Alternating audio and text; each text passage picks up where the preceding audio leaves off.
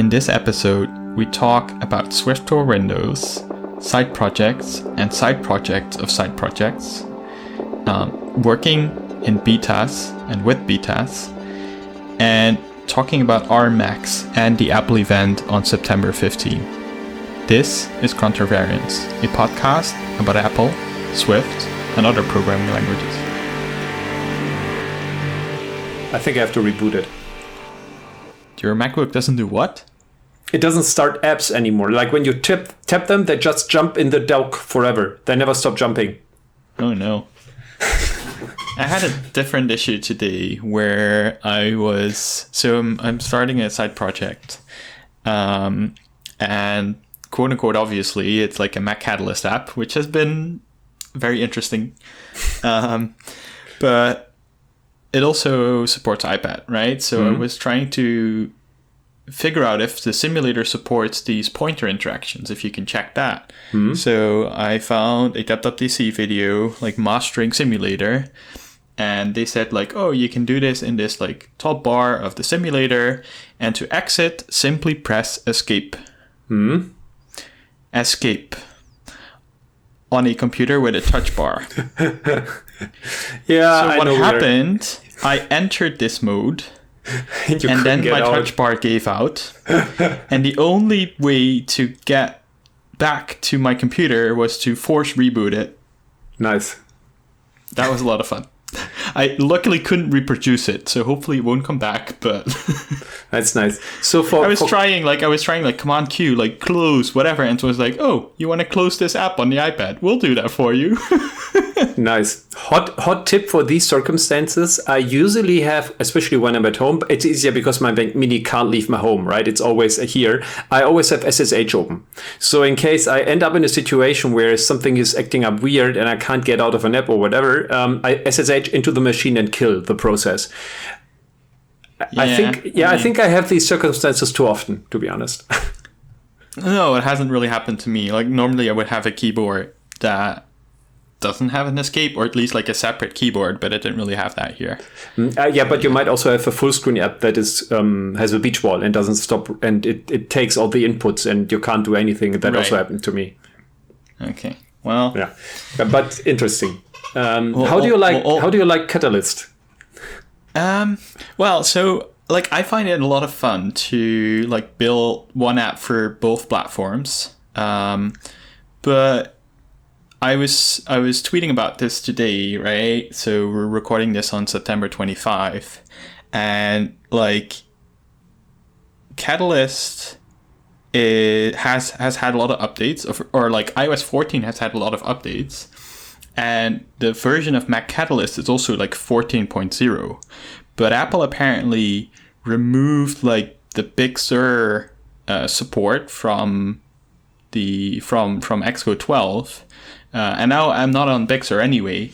But what basically what it basically means is like all these new features on iOS 14 I can build the app fine on iOS and it runs but once I build it for macOS it's like hey this is all not available Right, Um, I, I think you need twelve point two. It works in there, but yeah and you need Big Sur which I don't right, have yet right, right. Yeah, But like that's tricky because like th- this is the thing, right? You have two environments, like you have Mac and you have uh, iOS, and you have to build them separately to figure out like does my project still work? So you kind of have to switch back and forth quite often um, because there's weird like or like interesting differences. So like I'm using a lot of this new uh, UI menu stuff, which is also bridged to to macOS.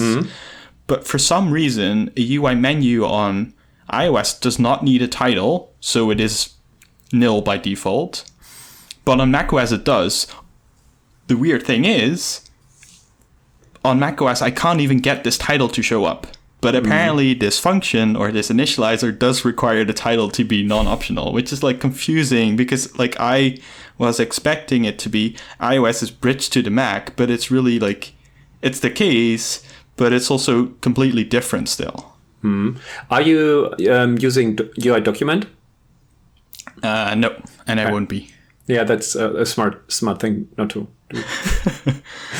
so, so I think um, in general, like for for a simple app, I think Catalyst works quite quite well. But the the issues, like the endless stream of issues that I had with Hyperdeck, was that I'm using a lot of more complex features like UI document, like um, keyboard shortcuts, menus, um, all the fancy collection view stuff, Swift UI, and there's so many things that work on iOS and a little bit different on macOS, and change with every release that it makes testing really hard. Like um, when I do a change, I have to check it first on macOS, then make sure it also works on iOS. Um, and then there's a new Apple update. Then I have to go through my list again of things that behaved weird before where I found workarounds. But now maybe my workaround works differently. Just um, yesterday, so I couldn't work on it for one month roughly because Xcode 12, the latest beta, uh, it had this issue where Catalyst apps didn't run. You would just get an error message. And so basically I couldn't work on that. And the, the iPad version of Hyperdeck is basically done, but I can't really release that because I want to first finish the macOS support and then go back to iOS and see what has broken.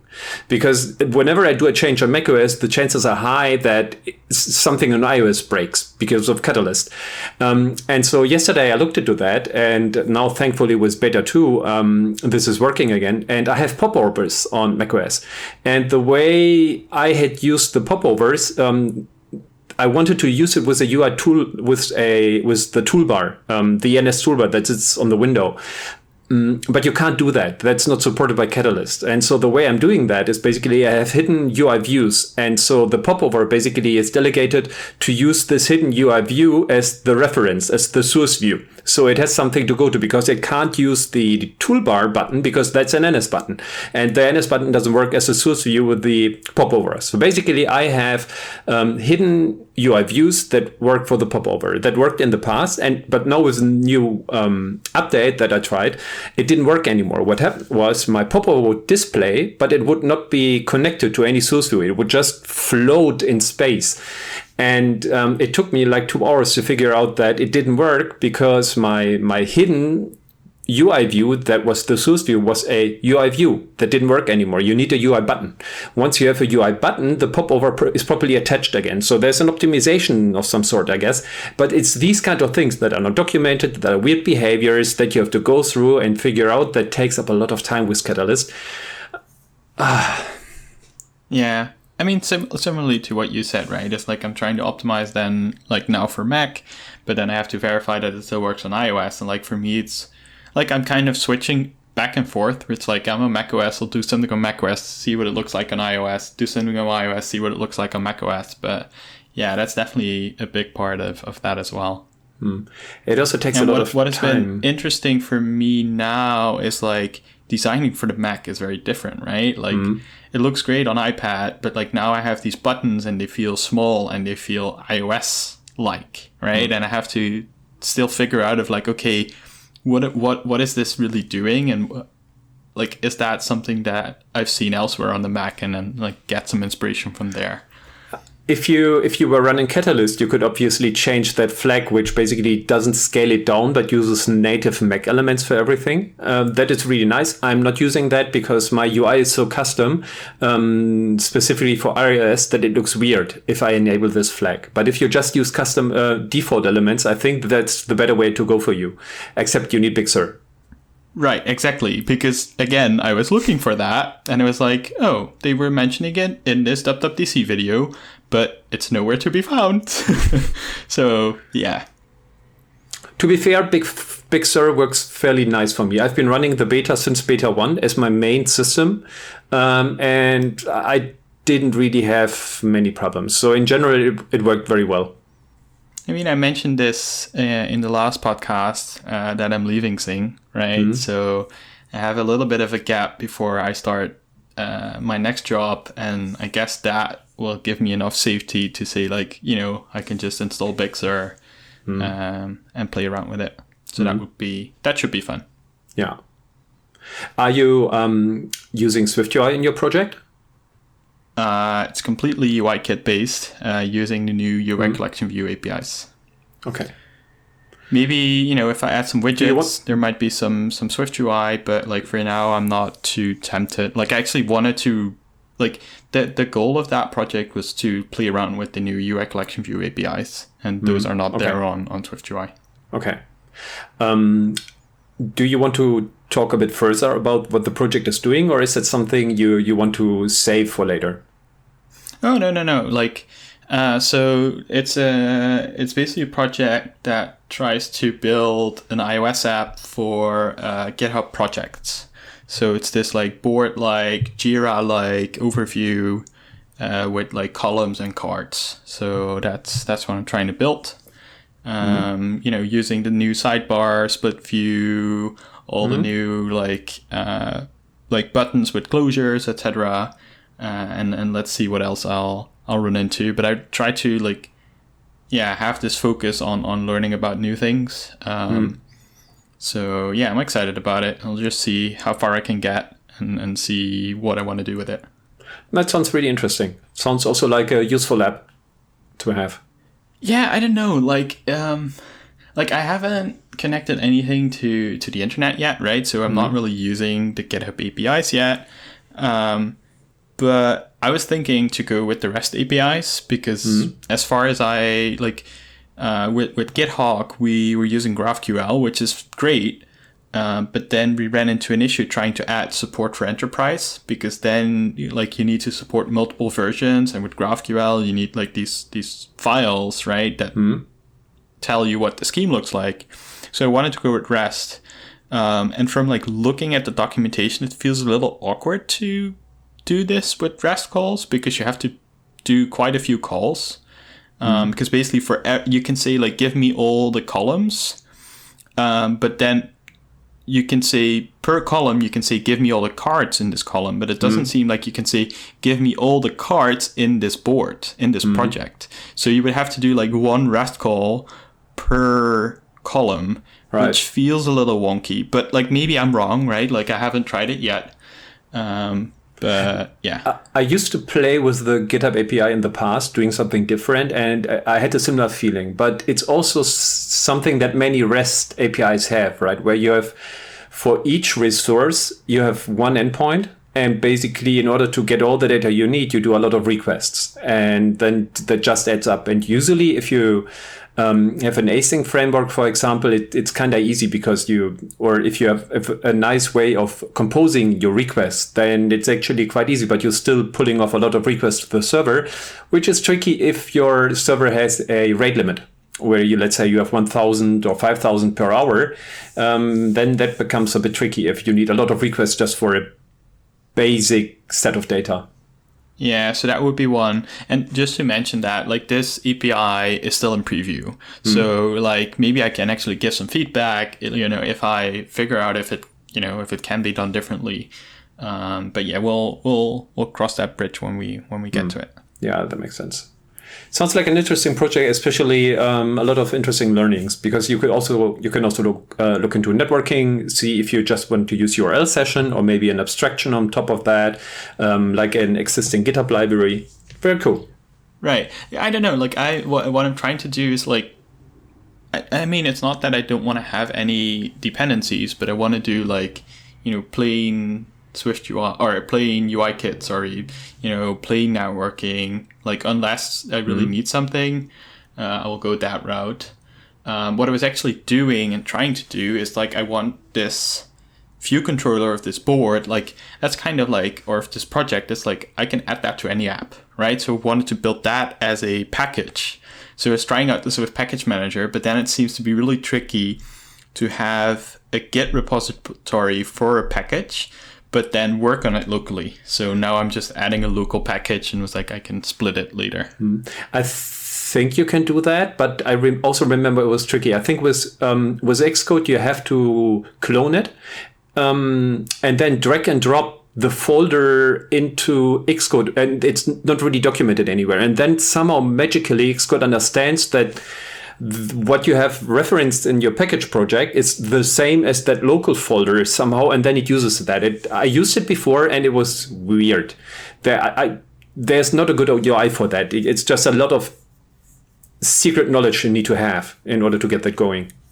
Yeah, I saw that same blog post and I was considering it, But at that point, it was like, if I want to go that route, I'll just use CocoaPods and like I can still make it a Swift package later, Mm-hmm. right? Like it can be both. Um, but now I just do it with a local Swift package, which which also works. Yeah, I, I guess that totally makes sense. It's also interesting that we are still um, using like different package managers um, on iOS because we are still kind of waiting for. I mean, the, the the Swift package manager support in Xcode is much better than it was a couple of years ago, but I still feel like there's um, that there are more possibilities. It, it could do- it could be much more in the future, and I'm hopeful that will happen. Yeah, it has definitely like gotten a bunch of support for new things because I think in the past it didn't even support like Mac Catalyst in a way. Hmm. But now you can say like, okay, this package supports iOS and macOS, etc. So, but I think hmm. in a bigger project you'll probably run into some like challenges. But yeah, mean we don't need multiple, right? We can use something like Cocoa CocoaPods, but it would be great if we get some uh, gets even even more maturity into the, the package manager so that you can really use it for iOS apps. I f it feels Right. like it's a great tool for for web uh, web development with Swift, um, but not so much yet for iOS.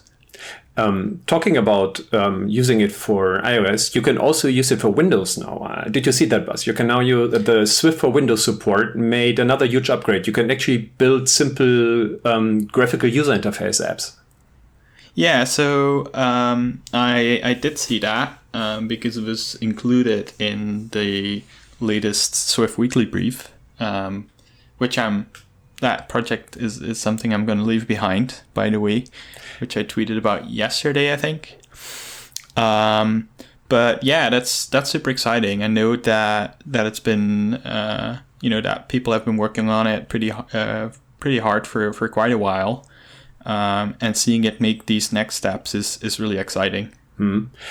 I also think it's very important because it's easy to forget how many people have Windows computers and not Mac computers that would like that are maybe interested into Swift uh, in in getting into Swift, especially because you can get a Windows machine much cheaper than a Mac, and especially if you're like you're living in a developed country, for example, or many many other things, um, a Windows machine is much cheaper, but you can use Swift, but it really becomes much more useful if you can actually build out of the box with very little friction um, desktop apps where you can actually start playing around with an app, build something that you want, and then all that would, all what you've learned, you can later on hopefully apply to, for example, building an iOS or a Mac app once you once you become more versed in it. So it, it's it's a huge amount of potential developers and people that might become interested if we have full and working Windows support. I'm kind of excited about that.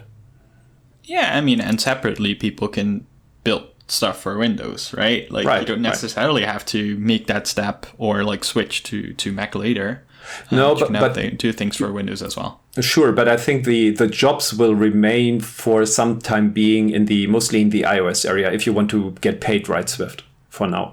So it, it's easy for people to start on Windows, but I don't see companies starting commercial Windows applications in Swift because you have C Sharp from Microsoft that is um, very good.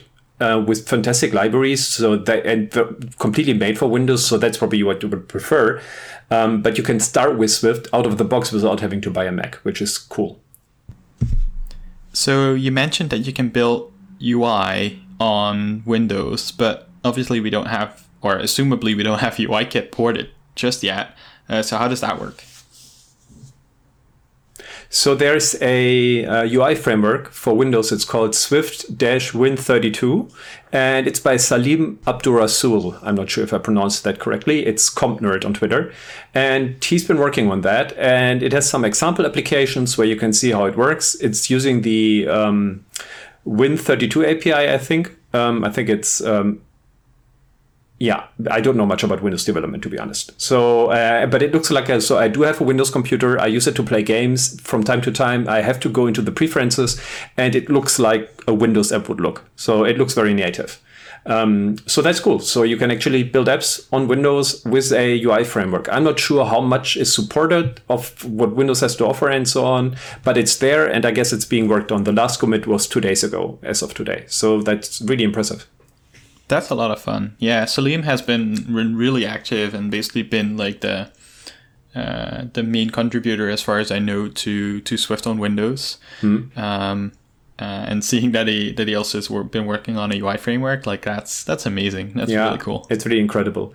It's also I feel um, a important step towards um, making Swift much more useful. So, in I um, in the past two weeks, I started on a small side project, so a side side project basically, and um, that is a GUI app, um, a desktop application that should work on all operating systems because in terms of what it does it would make sense to have it on all operating systems.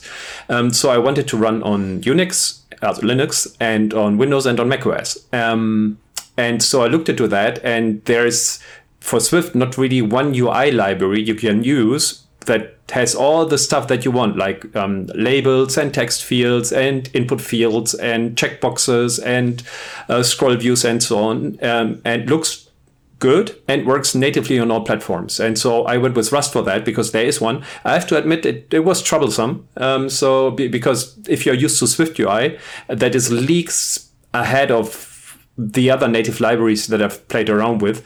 Um, but on the other hand, this one works on all platforms. And now, if we get something like that for Swift, a library that is, it doesn't need to be Swift UI, but it could still use the functional builder approach um, that allows you to target all the platforms with a very nice way of building UI. And then in the background, it uses for Windows this one, Swift Win32, and on iOS or on macOS, obviously, it uses Cocoa, and on Linux, it could use GTK. And then you would have one library and you're able to target all desktops. That's really, really good because for desktop applications, I feel that Swift is still the best language that is out there compared to what is available. Of course, you went for Rust. well, because there wasn't much choice in Swiftland, but I would have preferred Swift for the UI if there were a good library. Right. I mean, there's actually also you you mentioned function builders. Um, they're actually uh, being renamed to result builders. So oh, really? The more you know. Right. I, I looked in, I looked into the thread and I think I, I saw a discussion about that and then went out again. yeah. So there's a like there's as the time of this recording there's a, a review running that uh, part as part of the changes also updates the name. Hmm. Um, you mentioned like Linux and macOS and Windows. Like we don't have any UI frameworks on Linux for Swift, right? Right. Well, no, not not entirely. So there is um, a so for Linux you have a huge variety of um, user interface framework, pre-existing ones, obviously because they also have UI, right? And the the two most well known are called Qt um, and GTK. And there is a set of bindings that allow you allows you to use GTK from Swift, which is not that difficult because GTK is a C-based library, and Swift has this great um, interface to C libraries, uh, the Swift Package Manager in particular, that makes it really easy to do that. Um, whereas Qt, Qt doesn't have that. It's written in C++, and if you would want to bind that to Swift, that's much more work. Um, so there is an existing library that uses GTK, and just like the one we, uh, the, the Swift one we just talked about, it's basically using Win32, which is Microsoft's official UI library. So there would be support um, to use to build Swift um, user interface apps. Actually, when Swift was open sourced, I built one out of curiosity that, that ran on Linux that was written in Swift. The problem is you don't have one library that targets them all. You would basically need to write three apps that target three different user interface architectures have different models, different con- ways of controlling them. Um, so you can't reuse the code, and also they have different levels of implementation. So let's say in the one you can use a you, you have a scroll view, and in the other you, you don't stuff like that because stuff stuff is missing. There's not one solution. Right. Yeah, that sounds tricky. I mean, I guess you could share all your foundation code, although Foundation, I think, is also not completely implemented on Linux, and I don't know about Windows. So yeah. So that that used to be the case, and I I haven't tried it for a long time because usually now when I need to target Linux, I use Rust. But I recently read that it's much better now. Um, the most of Foundation is working fine. There are a couple of edge cases for things that you would not use on Linux anyway, because it's around run loops and so on, um, or more around how um, how you would use Cocoa. Um, so in general, I think it's supposed to be really good. Um, Okay. be- because also it's based on server development, right? If you want to write a server app, it it mostly has to run on Linux, um, and uh, there are lots of people working on server development for Swift. So I think that is good now, but I don't know. That's cool. So we're recording this on September 25. Um, about 10 days ago, not about 10 days ago, it was September the 15th, um, and we had an Apple event again. Right, we had an Apple event. So we had we saw the introduction of new iPads as well as the Apple Watch Series 6 and the Apple Watch uh, SE. Um, what were your first impressions? What are your thoughts? So for that particular um, event, we also had a team event where we went and had burgers and so on, and had beer. And um, because the team event had been planned in advance, we couldn't really shift it around, so we did that. Um, and I brought the iPad. There was wi- wireless, and so we turned on the iPad, enabled subtitles or captions, and and basically didn't listen really to it, just watched it while we were also having a chat. So it I wasn't the most focused during the event. Um, but I was also not particularly interested, to be honest, because I, I'm not looking at, on to have a new watch. I'm still happy with my Series 4. Um, I have way too many iPads already, so I I'm not interested in uh, in another iPad right now. I, I might be interested in new iPad Pros and then sell my current one, but but that depends on what they are what they are like. Um, I'm not interested in the the bundle uh, because none of like I use Spotify, so I don't. I'm not interested in Apple Music. Um, Netflix already has too much content for me. The games I play, I play on Windows. I don't need Apple Arcade, so there's not really anything for me in there. So from the stuff they presented, there's very little there was interested in. I was most interested in the performance of the processor in the new iPad Air um, because that might add up in future Macs in faster probably. So that was for me the most interesting thing out of that. The rest, oh, and the fitness thing is also not for me. I do a lot of sports, but I wouldn't do that. I have a gym I attend. So Right. yeah, So you mentioned closed captions, uh, and I think the way that Apple is now pre-recording these events um, is fantastic for accessibility because what you get is closed captions out of the box, right? No transcriptions. It's not delayed or whatever. Um, as well as immediately after the event, they release the videos, uh, and they also release a video with a sign language uh, interpreter. So that's that's amazing, right? Like that would normally take a lot longer to to have that available. I'm not even sure if they did that in the past with the sign language. Um, so that's a great improvement. Uh, Yeah, that's like a, a, great win basically from from having to pre-record things. um, that is they're really cool.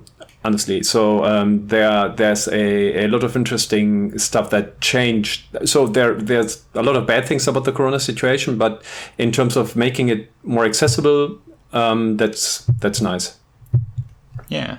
So apart from that, um, I have. I think we've talked about this in the podcast before, right? Like I haven't really bought anything or, or upgraded any of my products in like the last few years. Like I'm still happy with my iPhone.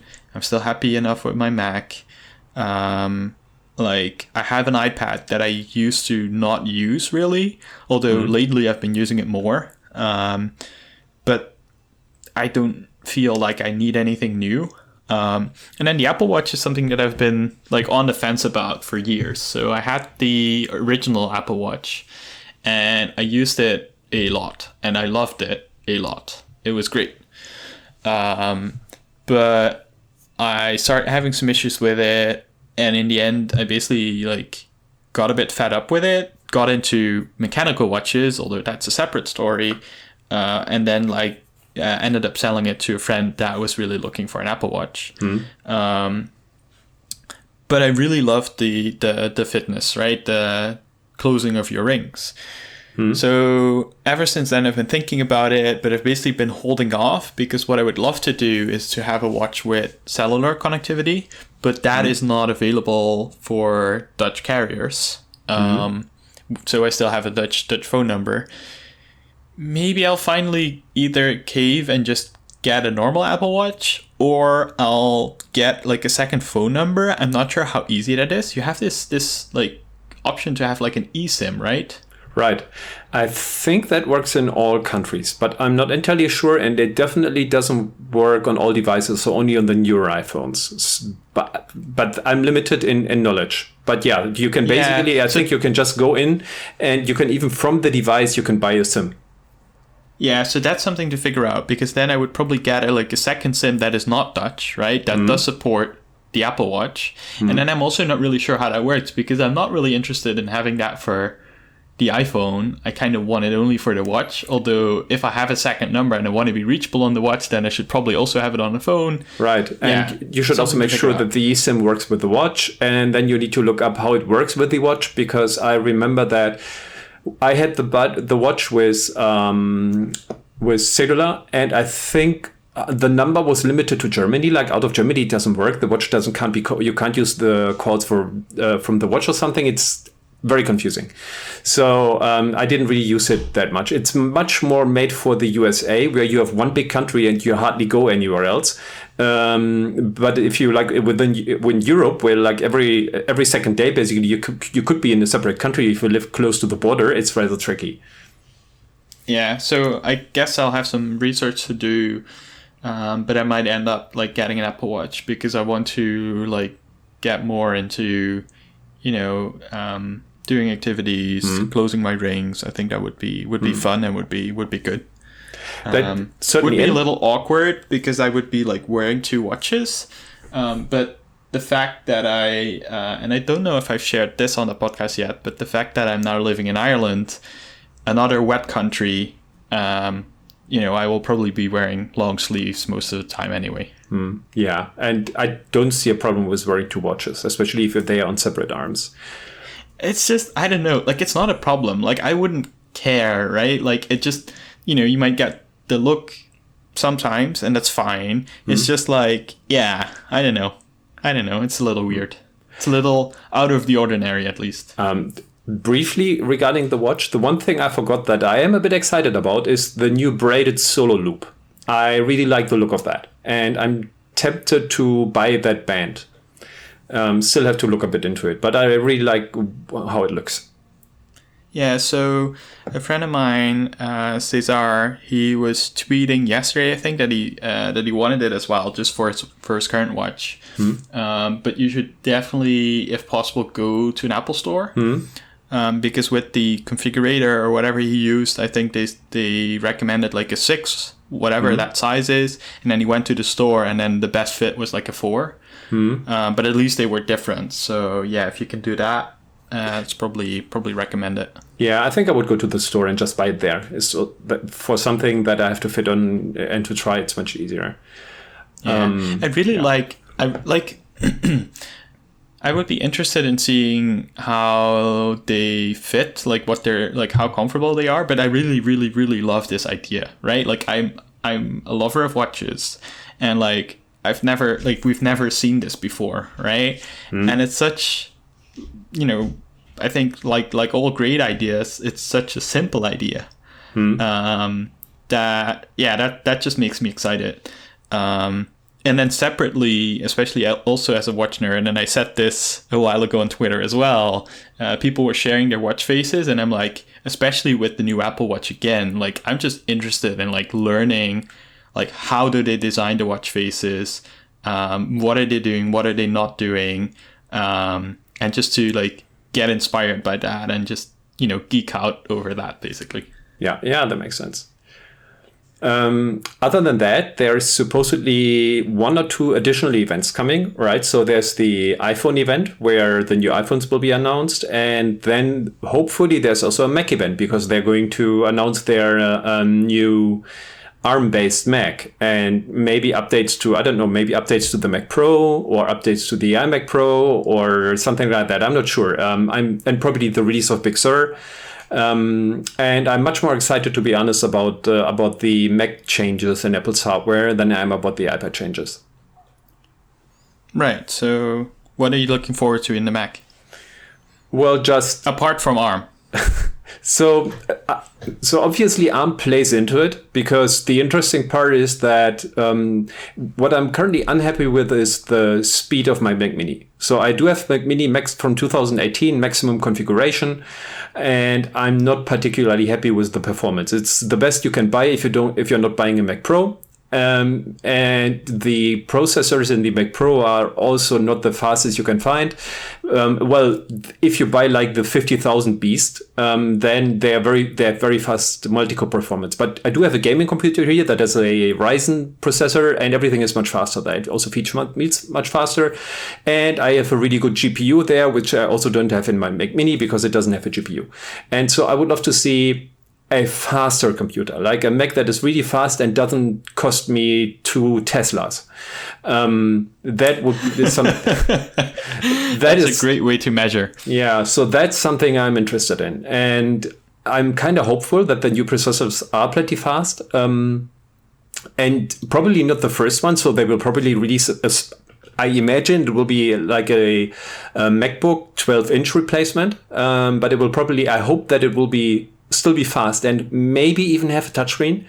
I'm not entirely sure about that. That's just hope speaking. Um, but but what I saw is that uh, like when I when I want to go somewhere or go to a place and um, I usually lug my iPad around, but I can't do much with the iPad. Like when I look at my computer right now, half the apps I have open and those are apps that stay open for weeks um, are things that don't run on an iPad.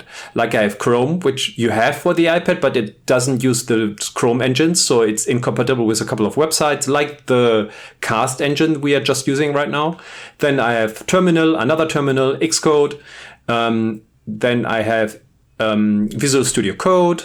Um, and then I have a music app that you also don't have on the iPad. And and so like half the stuff I use during the day I don't have on the iPad. And I also the way I use um, I use browser windows doesn't work on the iPad. Like I always have like that sounds weird, but I always have like 50 windows open and they overlap. And I, I really that's the way I work best. I just have overlapping windows with limited information for each of them. But on the iPad you can only have two open at the same time, and even that is takes like 20 seconds to arrange and not like a well, second. That's not actually true anymore because in uh, with iOS 13 you can have multiple windows, right? So you can actually open multiple windows of, of Safari. Yeah, but you can't have them visible at the same time. No, that is true. You yeah. can't like overlap and stack like on the Mac. Yeah, that's what I have. I mean, I, I do I mean, have. You can you ha- you have this overview view, right? So you can have an overview of everything, but yeah, yeah, but that does say I have an I have an editor open, let's say Visual Studio Code, and then have three different Safari windows. Each of them has a separate gist of code or documentation and all that information together helps me write the code in the editor. So I want to have the editor visible, I want to have these three windows visible, and then maybe I also want to have iChat visible next to that so I can quickly see if somebody is writing something. So that's and maybe terminal because there's a process running and I have that in the in the in the lower right so that I can see what's happening right now in the terminal from the code that I'm writing. That's impossible on iPad. Like I can have two yeah. it totally is impossible. If if it like if I would try to do that with the limitations, everything takes forever because you have to drag and swipe and hold and wait, and on the Mac it just works. Right. No, no, no. You, you, yeah, that would definitely be tricky. But it also sounds like what you're wanting from that kind of iPad that supports that is like a screen that is not 12 inch. right, of course. I mean, uh, uh, but there is a big iPad, right? I do have the, uh, the the big one here, and I mean, there's a limit to what you can put on that. But I would also I would also be able to to pull off something similar to what I just described on a MacBook Pro. Um, and so, yeah, I, I think right. that no, just with smaller windows, maybe. Yeah. Let's see that will be uh, like that. I, that gives me a throwback. We talked about this with mm. uh, Deckset. Uh, right. Sorry, not Deckset, Hyperdeck. Right. Where it's like this very smallest like setting and like figuring out what you can even still see on the screen. You'll go, you're gonna have fun. Hmm. right. So um, yeah, that's um, that's the, my current hoping that there will be a fantastic Mac. And something I'm really looking forward to with the new Macs is that the ARM Macs run iPad apps. Uh, be, because that is the one thing that I that I'm missing here. I want to run Netflix. I want to run a couple of apps that are only on iPad. And um, if there is a Mac that allows me to run these apps natively, I have much less use for an iPad, to be honest. Yeah, just one caveat there is like you can disable that as Right. a developer. So Right. It's it's you know to be seen which which apps will also make the switch to support Macs because you know what will you be supporting? What what can you do? iOS, macOS, macOS ARM, um, tvOS, watchOS. Like it's a lot. Right, that, that's certainly true. I mean, with uh, there aren't also that many apps, but for Netflix, for example, I would be happy with the stand with the default behavior without any built-in wizards uh, of Catalyst or macOS support, just so I can watch videos. and uh, Yeah, well, but also that you know, if we just look at Mac Catalyst, like it's not that easy to you know, oh yeah, sure, it would be great to just have these features, but it's not maybe not so easy to actually just have these features on Right. those platforms. Right. I mean, uh, the it could be that the iPad version of uh, the macOS version or that you can just that's auto-generated basically of Netflix doesn't work by default because they are lots doing lots of smart things with uh, encryption that would not work within the Catalyst umbrella that Apple provides. And so, if that's the case, that's a pity, and they, I don't think they will invest a huge amount of time into that. Uh, but who knows? Fingers crossed. Yeah. I think that about wraps up the episode. Yeah, I have one question left, and that is you mentioned um, that you will leave the Swift Briefly newsletter. Um, do you or are you looking for somebody to take it over? Right. The, so yeah, so I'll be moving away from the Swift Weekly Brief newsletter. Um, I am fortunate enough to you know have had great support uh, from Kristaps. Uh, and Kristaps is is expecting to to take over the project, Nice. uh, which I'm really excited about because when I took this over from Jesse, um, the reason I did that was because I wanted to keep in the loop myself, and I wanted to take this opportunity to you know keep all all other people in the loop. Like at the moment, it's more than than ten thousand, and it's just you know super satisfying and super. It, it gives me a great feeling to be able to do that. Um, and yeah, when I announced yesterday that I'm that I'm uh, leaving the project, like some people were like, "Oh no, like it's gone, right? Like that's awful." And it's like, well, we hope that you know the community will pick this up, um, and that's that's what I'm hoping for is that the, that it will be a little more fractured, where you know Kristaps might be leading the project, but maybe there's some more uh, writers and some more contributors to to the project. that sounds good. I'm hopeful that it will continue. Yeah, so it will continue. Um, some some things to figure out, but yeah, that's that's definitely a thing. Nice. Okay, I think that was a that was an episode. It was an episode, another episode. So, right, another episode. So, thanks everybody for listening, and I hear you again next week, Bas. All right, bye bye. Bye.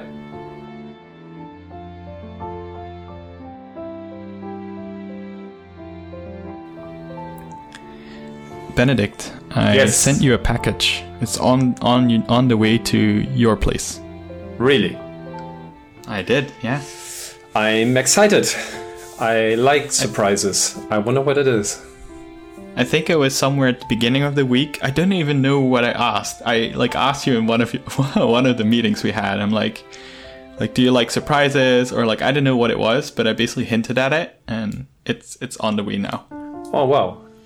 I'm already grateful, but um, I will be much more grateful when I, when it arrives. I guess I like surprises. Let's see what it is. Yeah, I like surprising people, and yeah. So I was uh, I was here in in Ireland. Uh, I saw something, and I basically couldn't pass it up. I was like, that has to has to be bought and sent to Benedict and Heike. So Looking forward to it.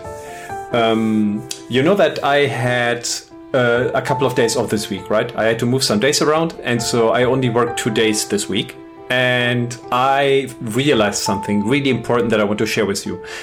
I think a two day work week is the perfect balance between work life and private life. Totally. I'm very happy with this. I, I want to keep this. I'm not so sure if that really works as a manager. Uh, life just, just decisions that spitballing here. you. Not sure why, but life decisions that haunt you. Um, yeah, it's it was incredible. I started on a new music uh, track. You know that uh, from time to time I do music, and I started on a new track. so we can use that for contravariance at some point, maybe. Maybe uh, I'm not sure if it's any good yet, but it, it, it was very fun. Uh, my my synthesizer was all dusty. I picked it up. I had to clean it. I had to download drivers, uh, stuff like that. Ah, that sounds fun. That Yeah. sounds like a good, you know, good way to like do something very different in your your spare time. Yeah, that was nice. I also worked on Hyperdeck, um, but the interesting part is that so I had three projects. I had that Rust thing that I'm working on, uh, and then Hyperdeck, and then um, the music. And usually, when I when I work on something, let's say just on Hyperdeck, I work for like one hour, and then I need a distraction, um, and then I do do some surfing.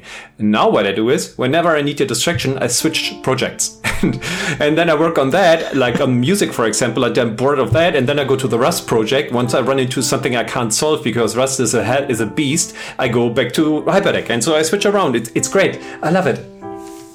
I mean, if it works. Funnily enough, though, uh, you know, you mentioned like a two-day work week is great. I was actually like, I started this side project um, yesterday actually, and I think I went to bed at like 1.30. So this is what happens to me with side projects when I'm really excited. So I was actually wondering, like, uh, actually t- saying to myself, like, I should stop at five, right, and have some mm. time to myself. And I kind of forgot about our podcast recording, or like it was in the back of my mind. It was like five. I'm like, oh, that's six. That's probably what you meant with six, because mm. you know you you you're an hour ahead. Uh, and I was like, oh, that's perfect. I have a reason to to switch to the next thing. Um, and yeah, I was also planning to take the weekends off uh, on the side project, especially during you know the time that I'm in between jobs. I'm like, I can work on this seven days a week, but maybe that's not the best idea. I, I did that for Hyperdeck for a long time. So basically, I worked on that almost every day, like before work, after work, um, Fridays, and the weekend. And at some point, I felt burned out. That was this summer. Like after I had done a lot of stuff to support iOS 14 and Big Sur, I was burned out. And so I haven't really worked on that for a long time. And so I, I really started again a couple of days ago. Um, but that was necessary because uh, if you do that, if you work on that for all the time, for almost a year, you shouldn't do that. let me let me just say, don't do that. yeah, I felt pretty good about like realizing this like soon, basically, um, and yeah, especially given the fact that I will have time, right? Like it's not a side project like after work. Like I'm basically like doing this in between now. So yeah, I feel good about it. Yeah, I'm fo- looking forward to um, how it evolves and what you can share in next episode about that. Wonderful. All right. Okay, so uh, let's end the after party. And uh, any wise words?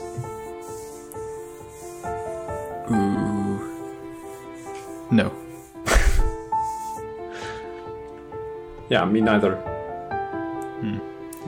Well, we'll have to work on this, I guess. Yeah. All right.